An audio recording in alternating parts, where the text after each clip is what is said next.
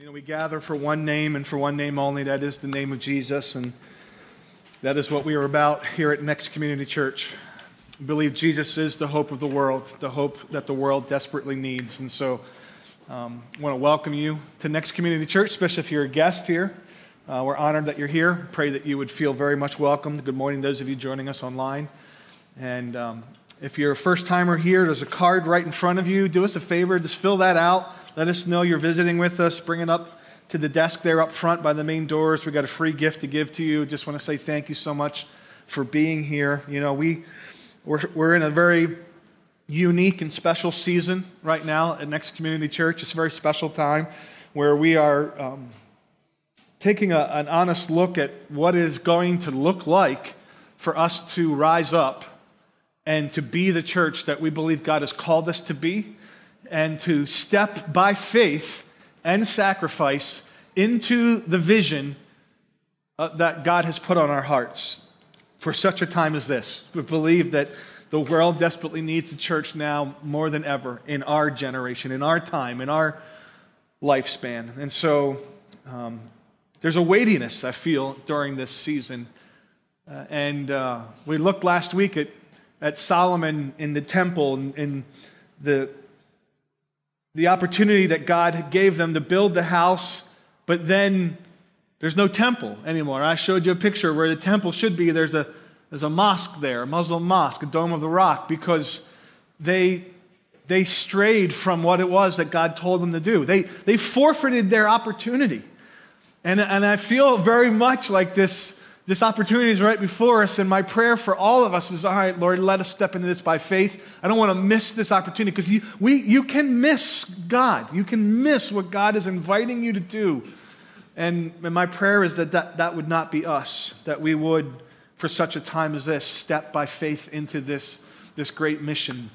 I've told you, we felt like God told us to do four things to, to stay here and skip back, plant roots here, to, to try and buy this building to be involved in this community more, to love this community more, and then to plant churches because we're buying a building that we already know is too small. And so we're going to continue to plant gospel, Bible centered churches all around this area. And so we're stepping by faith in trying to buy this building. And I, I want to um, clean up and clear up some questions came up, good questions this last week about what we talked about last week. If you weren't here last week, can I just encourage you to go back because we kind of rolled out the game plan of how we're going to step now into this vision that we believe God's given us to buy this building at $3.2 million. And, and so I wanted to make sure that you, um, if you didn't get get this brochure and this commitment card last week, make sure you get these. They're right outside this door on the way out, just one per family if you would. Take these, it explains what we're doing.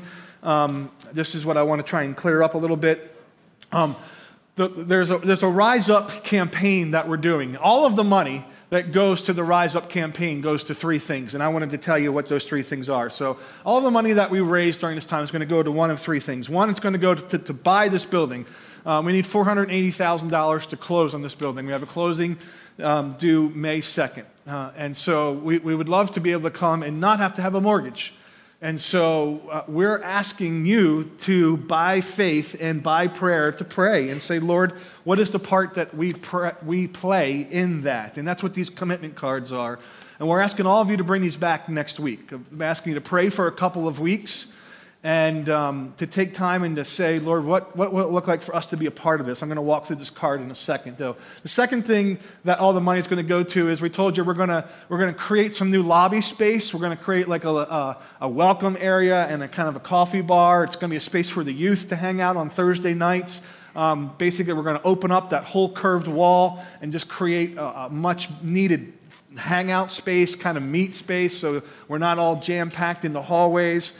Um, and, and, so, and then we're going to move the elementary upstairs because now we'll have the upstairs space as well. And so uh, it's going to go to those renovations. And then the rest of the money that will be raised will just go to pay down the mortgage.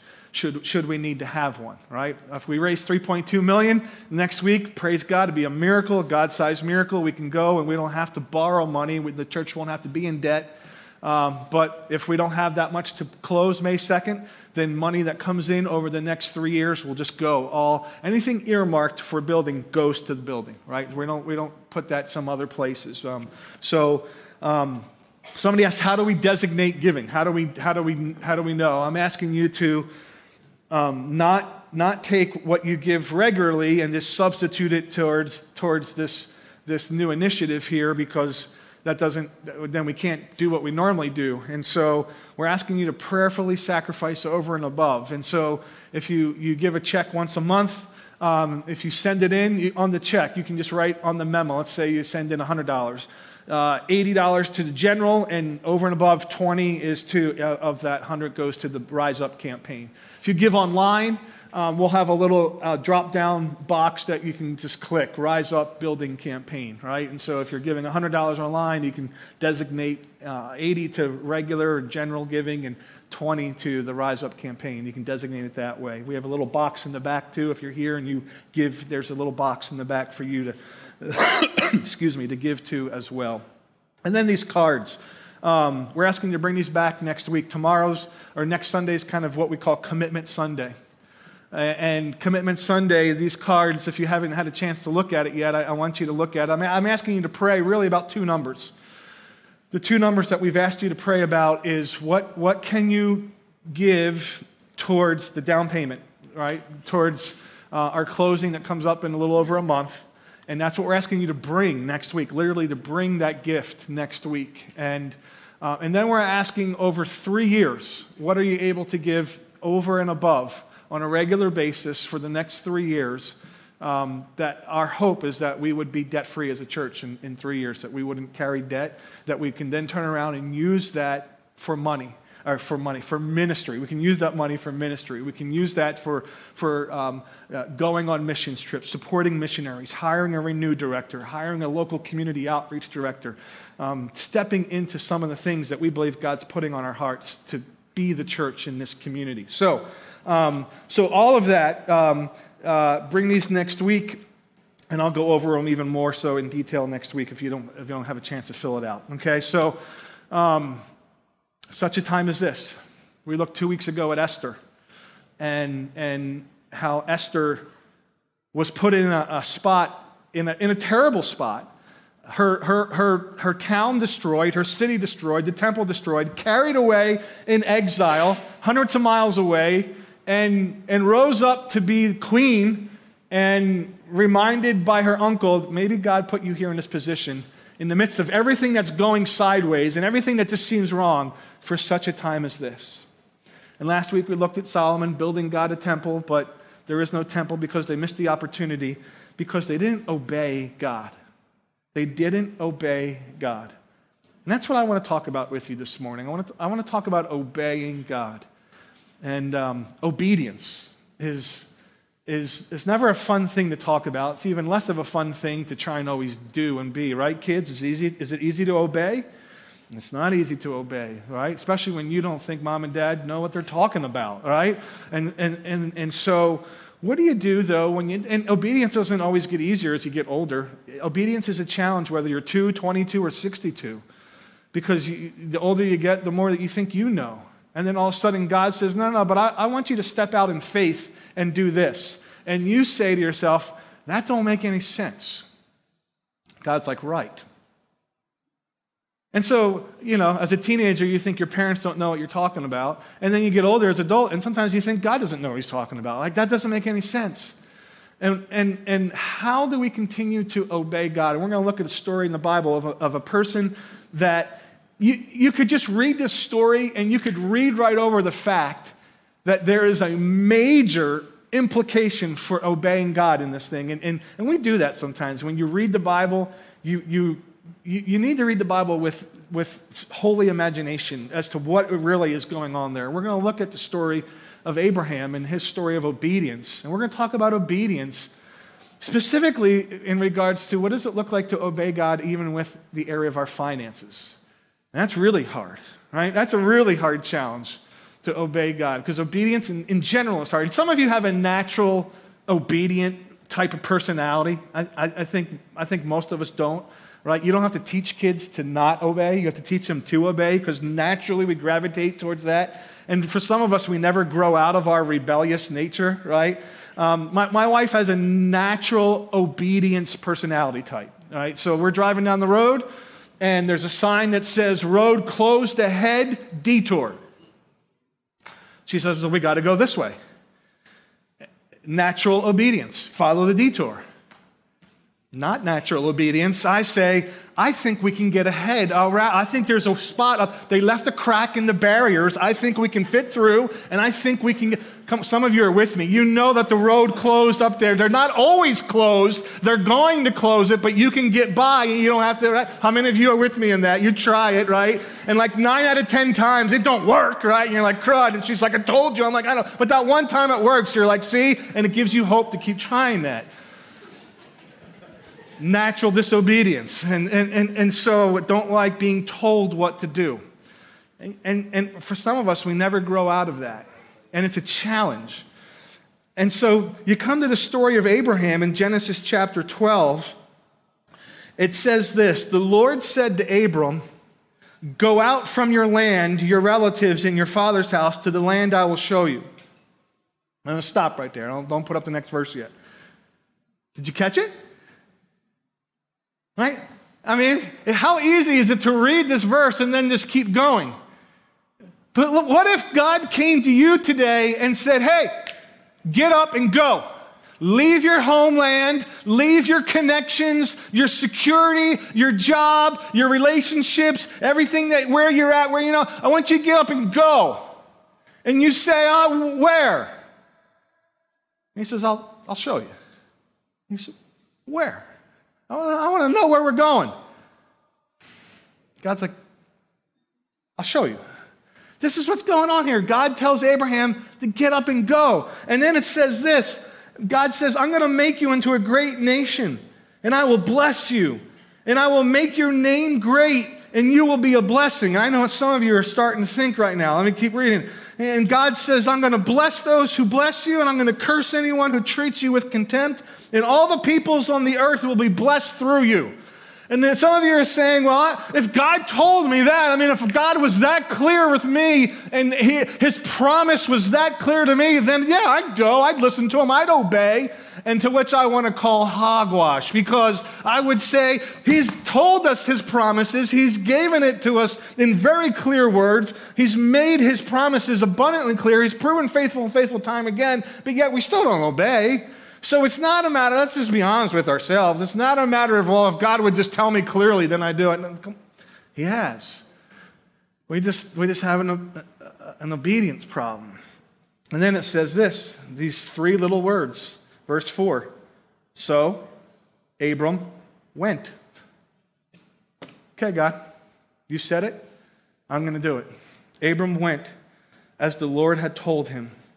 And Lot, that was his nephew, went with him. And Abram was 75 years old when he left Haran. And I know some of you think, well, they lived to be older, older back then, right? They lived to be like a 900 years old. And like, no, no, this, this is now past the time where they lived to be that old. 75 years old back then, at this point, is old. Okay, he's an, he's an old guy. No offense to you 75 year olds out there. But here's, here's, you know you're old. You, I'm not telling you anything you don't know, all right? And so, but here's what I would encourage you with you're never done taking steps of faith with God.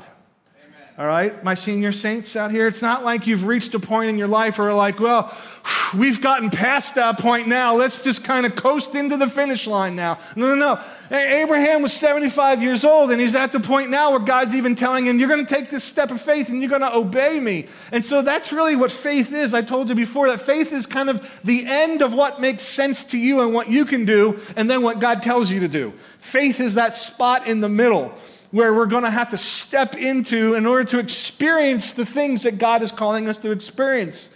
And, and so, obeying God is hard. It's not always easy. If it was easy, everyone would do it. And especially when it comes to this area of finances. I'd say it, I'd say it like this one of the most difficult areas to be obedient is with our money isn't it? That's one of the most difficult areas to, to be. And this is what Jesus said. I'm only saying what Jesus said. This is what Jesus said, Matthew chapter 6, verse 24. He said, No one can serve two masters, since he will hate one and love the other, or he'll be devoted to one and despise the other. And then he says, here's the two masters that are going to be competing for your life. You cannot serve both God and money. Right? He knew there was going to be this competition in our heart for who we're going to live for, who we're going to serve, who's going to be master of our life, who are we going to obey, and who are we going to chase after.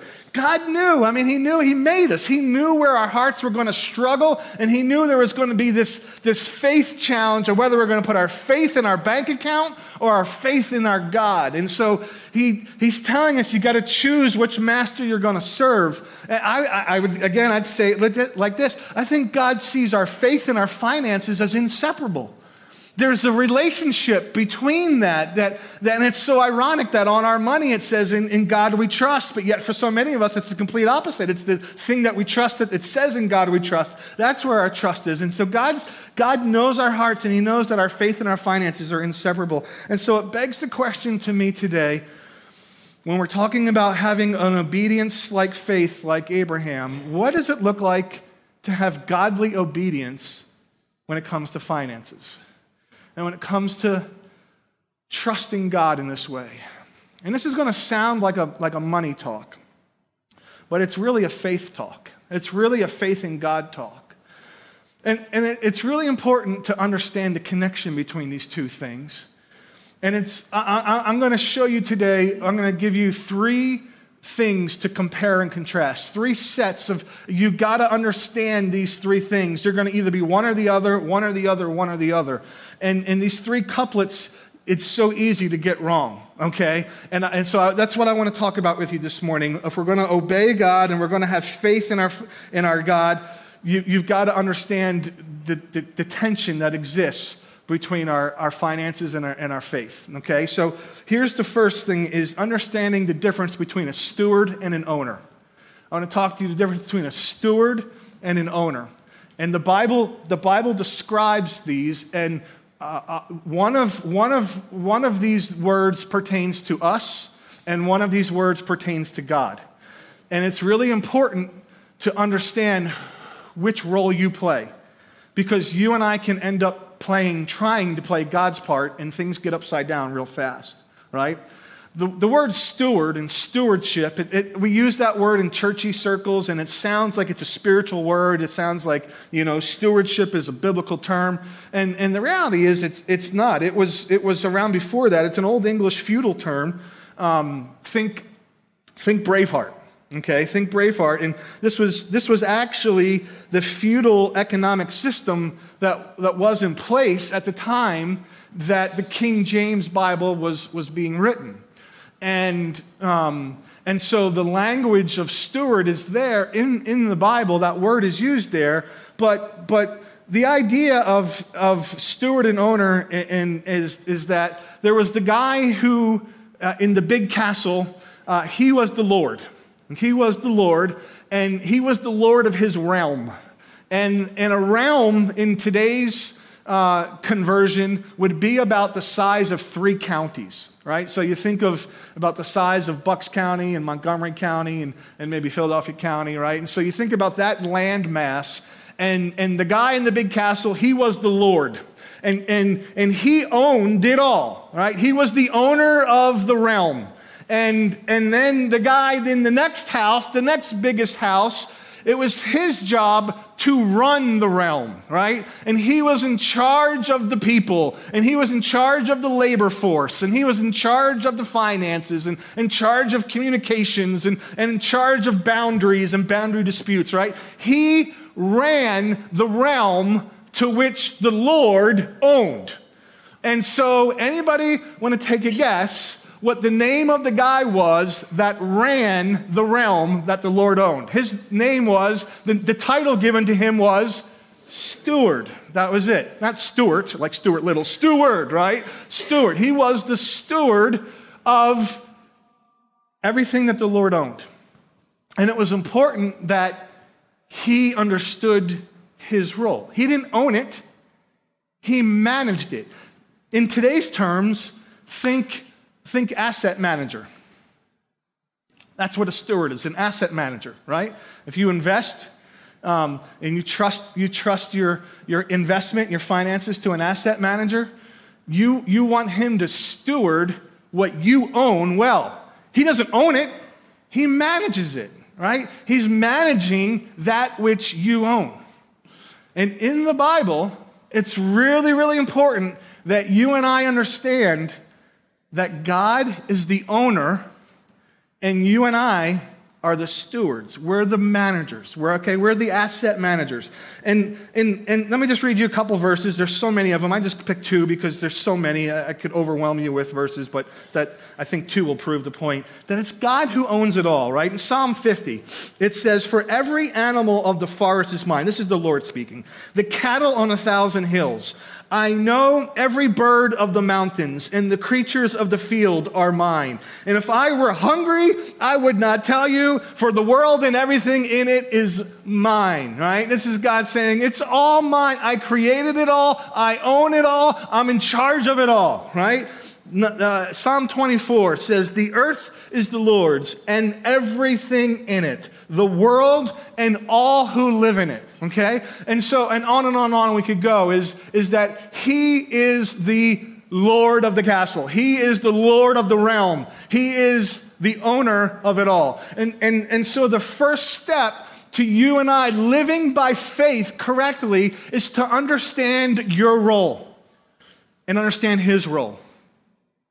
I'd say it like this the key to living a faith filled financial freedom life is, is these six words God owns it, I manage it.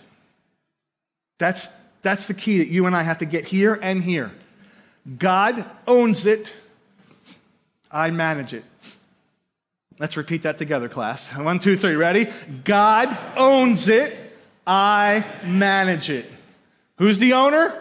God. Who's the manager? Us, okay? And so when you start thinking you're the owner, that's when things can get upside down real fast.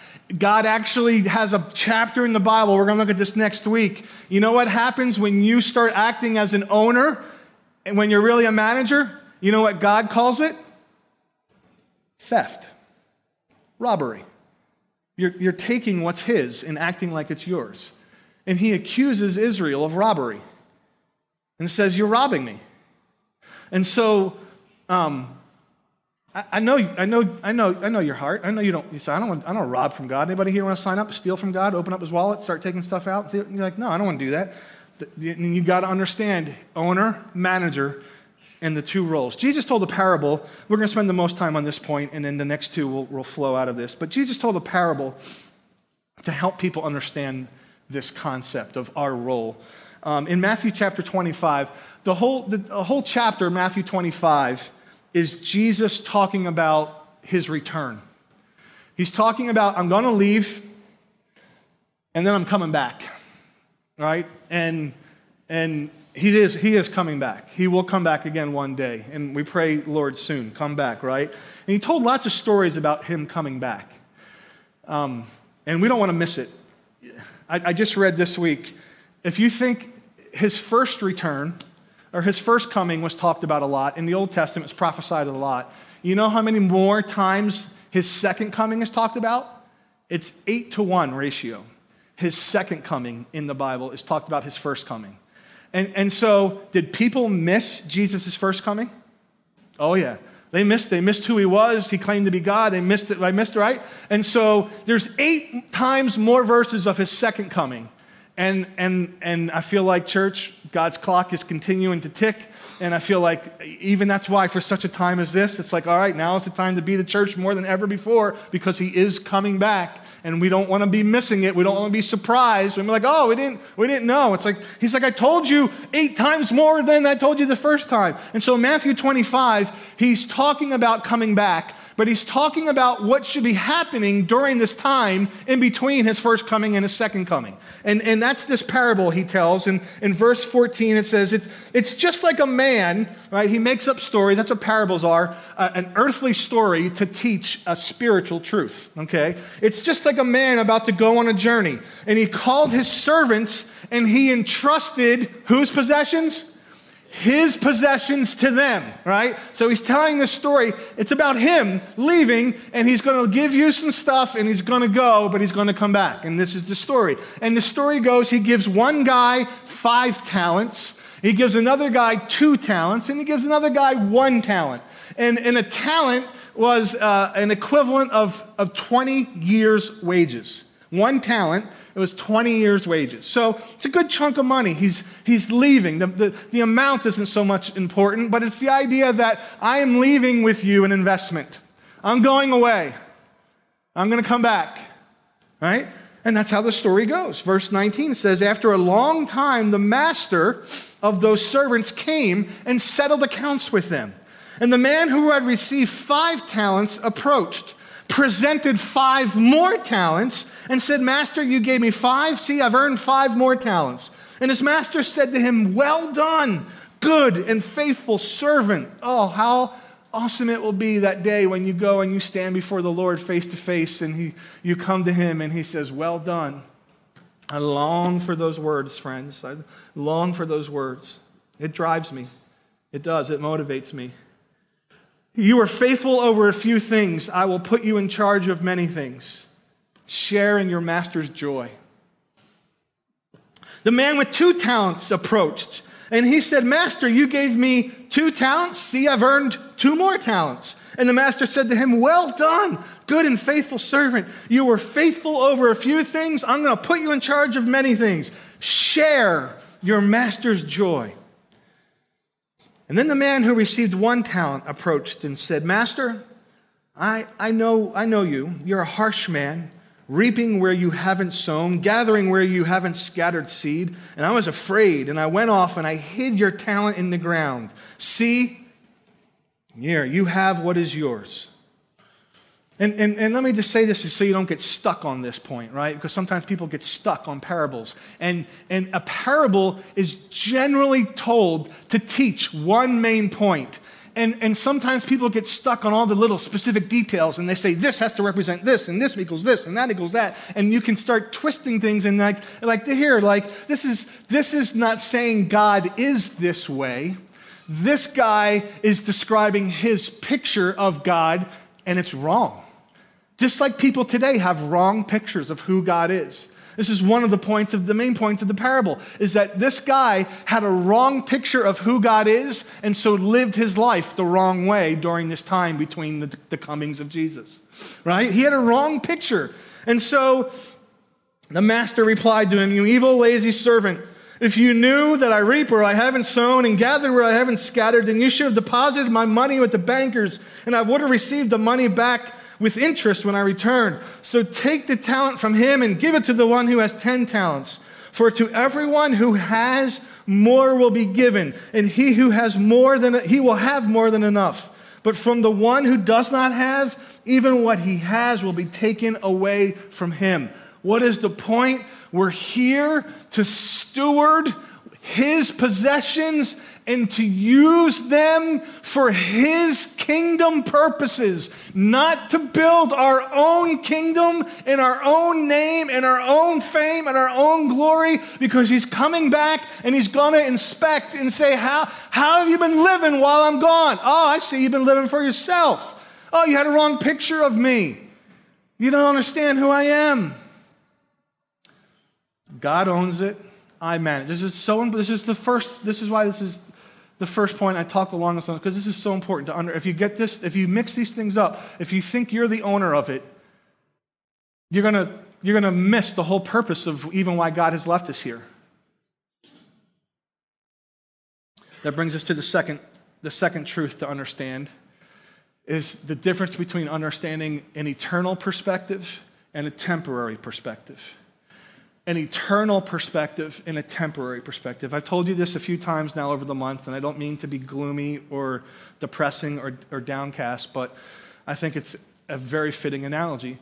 You read scripture, you see how things are going, you know how the world is going to end one day, and the analogy is that we are living on the Titanic. We know how the story ends. And our job is, as much as possible, to have as many people get into the lifeboat that is named Jesus and we are to tell people the truth and love them and serve them and care for them and introduce them to Jesus Christ, who is the Savior of the world. But make no mistake about it, all this is temporary. And, and, and ha- adopting this, that you got to have this lens, friends. If you think this is your home, you're going to live for the wrong kingdom. And the scriptures invite you to live for an, an eternal kingdom. Uh, it's a kingdom that you don't see, but it's there. Oh, believe me, it's there. Which is why the Apostle Paul in Colossians chapter 3 said this Set your minds on things above. You've got to set your mind there. It won't happen by accident because what you'll do is you'll get caught up and focus on everything that you see the here and the now and the temporary, and you'll think this is what life is about. But it's not. It's going down. So you got to set your minds on an eternal kingdom. This is what the Bible says. Don't set your mind on earthly things. Why? Here's what it says For you died, and your life is hidden with Christ in God. In other words, the old you is done. The old you only knew how to live for the thing of now. But now that you have Christ in your life, you now have a different perspective. Positionally speaking, you're already there, which is why when we lose loved ones, it says in Scripture, we don't grieve as those who have no hope because we know that our hope is in Jesus Christ. Like, I, I, I know, I know I will see my mother again one day, right? Because she was hidden in Christ. Her life, she knew Christ, she had a relationship with Christ. Her life is now with Christ, and I know there will be a sweet reunion in heaven one day because this is not our home. But in the meantime, I want to tell as many people the truth about Jesus, the lifeboat. You got to have an eternal perspective. I want to, that's how I want to live. Jesus told lots of parables about this, and I'll just pick one about how to live now. And you, you could, I, I so want to hear these words. I, am telling you the truth. It drives me, it motivates me to hear stand before Jesus one day and hear, Well done, good and faithful servant. Joe, well done good and faithful servant. But there's other words that you could hear. You could hear this You fool. You fool, you lived foolishly. And Jesus told a parable about this. It's in Luke chapter 12. He then told them, Watch out and be on guard against all greed, because one's life is not in the abundance of your stuff. Life is not about your possessions, is what Jesus is saying. And then it says, then he told them a parable. Let me try to illustrate this, Jesus says. A rich man's land was very productive, and he thought to himself, What should I do? Since I don't have anywhere to store my crops, I will do this, he said. I'll tear down my barns and I'll build bigger ones, and I'll store all my grain and my goods there. And then I'll say to myself, you have many goods stored up for many years. Take it easy, eat, drink, and enjoy yourself. But God said to him, You, what? Fool. This very night, your life is demanded of you. And the things that you have prepared, whose will they be? You can't take it with you. That's how it is with the one, listen, who stores up treasure to himself and is not rich towards God. This is what it means to have an eternal perspective. That you say, I'm gonna, I'm gonna, I'm gonna pay it forward. I'm going to invest it in, in the kingdom so that in eternity I'll I'll enjoy the rewards. And the Bible talks a lot about rewards. It does. It doesn't, it's not a thing that we should be ashamed of or even a thing to be like, well, I, I just want to be humble. No. God says invest into things of eternity that matter for eternity so that you'll enjoy it for eternity. Otherwise, go ahead enjoy it now for the 50, 60, 70 years, and then it's over. And that's over. The ship goes to the bottom of the ocean and it's all, it's all over with all the stuff, right? Jesus said it like this in Matthew 6 Don't store up for yourselves treasures on earth, where moth and rust destroy, where thieves break in and steal. Store up for yourselves treasures in heaven, where neither moth nor rust destroys, where thieves don't break in and steal. And any, anybody want to, want to, don't put it up yet. Anybody want to take a guess what the very next verse is? We looked at it two weeks ago. Because, yes, because here's what Jesus said. Go ahead, now I can put it up. Because wherever your treasure is, that's where your heart's going to go. Remember, that's when I did the uncomfortable thing and I made you pull your wallet out and do that whole thing, right? Right? I try to show you that wherever your treasure goes, there your heart goes. This is where Jesus said that. Right after he got done saying, Don't store up treasures in, in on, on the earth because it's, it's temporary, it's going to be destroyed. Store up treasures in heaven. Because wherever your treasure is, then your heart's going to go there. So, are you an owner or are you a steward? Are you living for an eternal kingdom or are you living for a temporal kingdom? And here's the last thing is that you and I have to wrestle through are we going to live a life and be willing to sacrifice or are we just going to live and be selfish? And this, this, is, this is a hard one because we, we live in the greatest country on the earth that is so easy to be selfish and to be man made and to kind of go get yours and to like, and all of the things that are great about this country are also the things that can also kind of do you in spiritually. Because the scriptures talk about us being willing to take a, a posture of, of sacrifice. And it's the opposite of, of what comes natural. And again, Jesus, he's always He's always saying stuff to us that kind of rubs up against the flow of the culture. And now he's going to do some funny math. Um, he's, uh, you ever notice that? That God counts differently? that uh, the things that he's looking for in his kingdom aren't the things that we would count or how we would count. And so there's a, a final story that we'll close with here. It's not a parable, this actually happened and it's, it's found in Mark chapter 12. And it says this it says, sitting across from the temple treasury, he watched how the crowd dropped money into the treasury. So the setting is Jesus is there with his disciples, and they're there in this courtyard. It's actually a courtyard of, of for, for the woman, uh, for women. And, and they're this, it's, it's where you come to bring your offering, your gifts at the temple. And they had they have 13 different jars spread around the court. We only have one right? They put 13 around so you couldn't miss it. And and, and these jars were like uh, uh, made out of um, uh, in the shape of like a trumpet. And they were some kind of metallic uh, uh, construction. And so when you came and you put your money in it made noise and there's 13 of them all around. So you're hearing, you're hearing all this, this noise, right? And so Jesus and the disciples are there and they're watching the crowd. They're watching just kind of like people watching, people dropping into the treasury. And it says, many rich people were putting in large sums. So the bigger the gift, the more noise it would be. Plink, plink, plink, plink, plink, plink, plink. You're dropping all these coins in, right? And it's kind of like the bigger the coin, the louder the plink. And so, you know, you, you can kind of know who's given what, right? And then it says, then a poor widow came and dropped in two tiny coins. Um, the Greek word is lepta. The King James translates it mite. M I T E. Worth very little.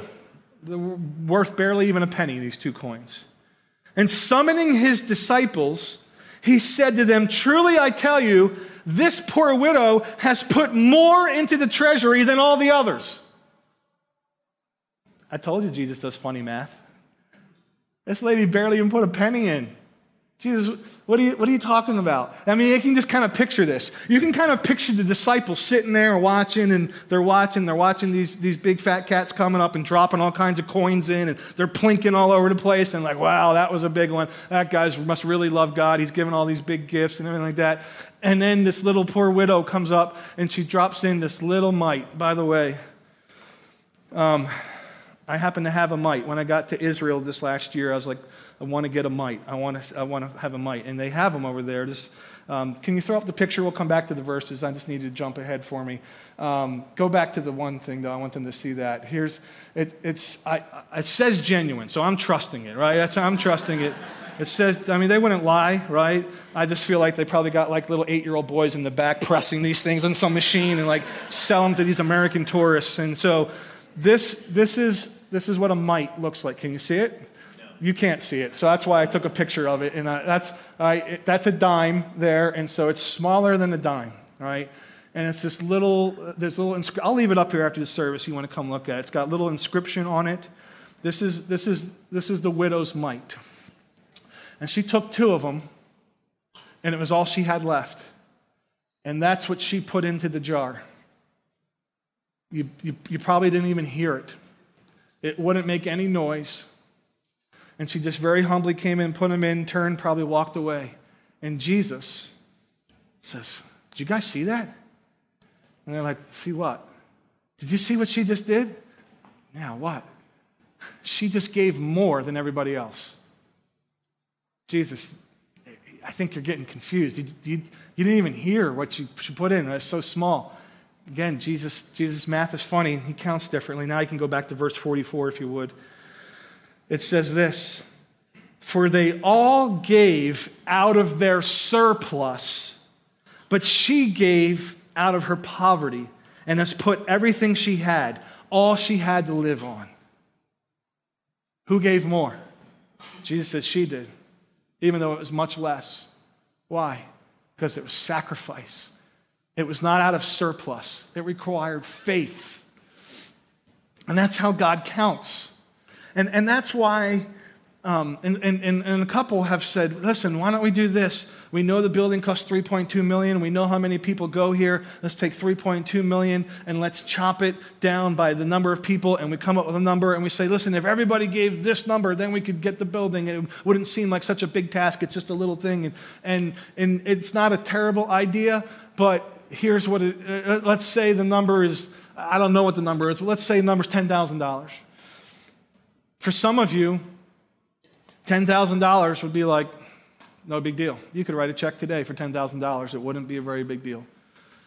And for others of you, if we put $10,000 on you, it would be such a, a, burden and a financial weight that you'd just be like, you'd, you'd feel paralyzed. You'd feel like there's nothing I can do. You feel like I, I can't even come close to doing that. And so what, why even do anything? And, and, and, and, and, and by the way, we don't want to man engineer this thing. That's why, for the last three weeks, all I've been asking you to do is go sit with God, listen to whatever He's saying to you, and then next week, I'm just going to ask you to obey Him and to, to do what He says to do. Because it, I, I'd say it like this what, what I think God is looking for is not equal gifts, but equal sacrifice. And what, what does it look like to, to not everyone try to just give the same number, but for you to go before God and say, what does sacrifice look like for, for, for me and my family? What does it look like for us to perhaps go without so that God's kingdom can go with? Because this is how Jesus counts. And so I'm, I'm going to invite Brittany up to the stage. And um, I've known Brittany a long time and, and watched her journey. And um, her journey in trusting God with finances is a crazy journey, and she could take all morning to share the journey. And I told her you got three minutes. So I got a three and a half. You got a three and a half. That's great. So share share your journey, Britt. Good morning. I'm going to share a little bit about God's faithfulness um, in my life through my surrender to Him. I was probably 14 or 15 the first time God challenged me. I was working and felt the desire to sponsor a child. I received a little girl named Pooja from India I wondered if I'd ever be able to meet her, but as a young teen, that seemed impossible. I didn't know, but God had placed a love for India in my heart. Fast forward to my adult life, I wasn't exactly living like the daughter of the king or honoring my heavenly father. I got married to a man I had dated for years because I thought I couldn't do any better. My marriage was toxic at best. Screaming, yelling, and broken things was a normal occurrence. But God blessed me with my son, Nicholas. One night, I remember saying, Lord, I'm going back to church so you can fix my marriage, or I'm getting divorced. So I started attending Keystone. Weekly, I would sit there sobbing as Joe spoke directly to me. Week after week, I felt the Lord tap me on the shoulder. You need to be in community. I would argue, Lord, how am I going to do that? I'm a mom, I work full time, and I'm in grad school. Trust me, he said. Give me time, and I'll give you all the time you need. So I surrendered my time to God, joined a community group, and attended faithfully. During that time, my husband lost his job, and our church was planning on leasing a building, this one, in fact. Joe gave us a, a, a similar speech and asked us to commit financially. Again, the Lord tapped me on the shoulder Give. Are you serious, God? How am I going to do that? So again, I surrendered my finances and in faith gave $20 a month. We couldn't pay our bills on paper, but each month we did. A year later, an opportunity arose for me to take a part time job. I wasn't sure why, but I felt a pull and saved every penny. A year later, the unthinkable happened. I was facing divorce. I didn't understand it. I had done everything God had asked. I was scared, but again surrendered my finances, anxieties, and what ifs to God. That money I'd saved from the part time job was exactly what I needed to pay for my legal fees. Two years later, our church was offering a trip to India, evangelizing door to door. Not my strong suit, but the Lord had a plan. I surrendered my ideas and signed up. I trusted if God wanted me there, He would provide. After sharing with a friend my financial commitment, he gave me a check for the balance. God made a way. God was faithful in India. Although I did not feel like I was doing much there, on our last day in the field, I had prayed for God to show me why He took me halfway around the world. During our last day, God revealed to me the purpose for my pain. He brought me to the home of a Hindu woman. She fed me and listened to my story. There in her dining room, we cried together because we felt each other's pain. There in her dining room, she accepted Christ as her Savior. It was at that moment I knew what my suffering was for to bring one soul to Jesus. After several years for searching for a mate, I surrendered my desire for a husband to God and devoted my time to deepening my relationship with Him. For three years, it was just God and my son. In that time, I fell in love with Jesus. Shortly thereafter, a friend introduced me to Dan. God was faithful. Dan loved Jesus, leads our family in faith, treats me like the daughter of a king, and is amazing dad to our three boys. Remember my love for India? God blessed me with two more babies, half Indian. All that to say, when we surrender all to God in faith, He is faithful to the end. He taught me to give up control, lay down my pride, and leave it at His feet. He taught me that surrender is not a one time thing, but it's a daily thing. When we are faithful to Him, He is faithful to us.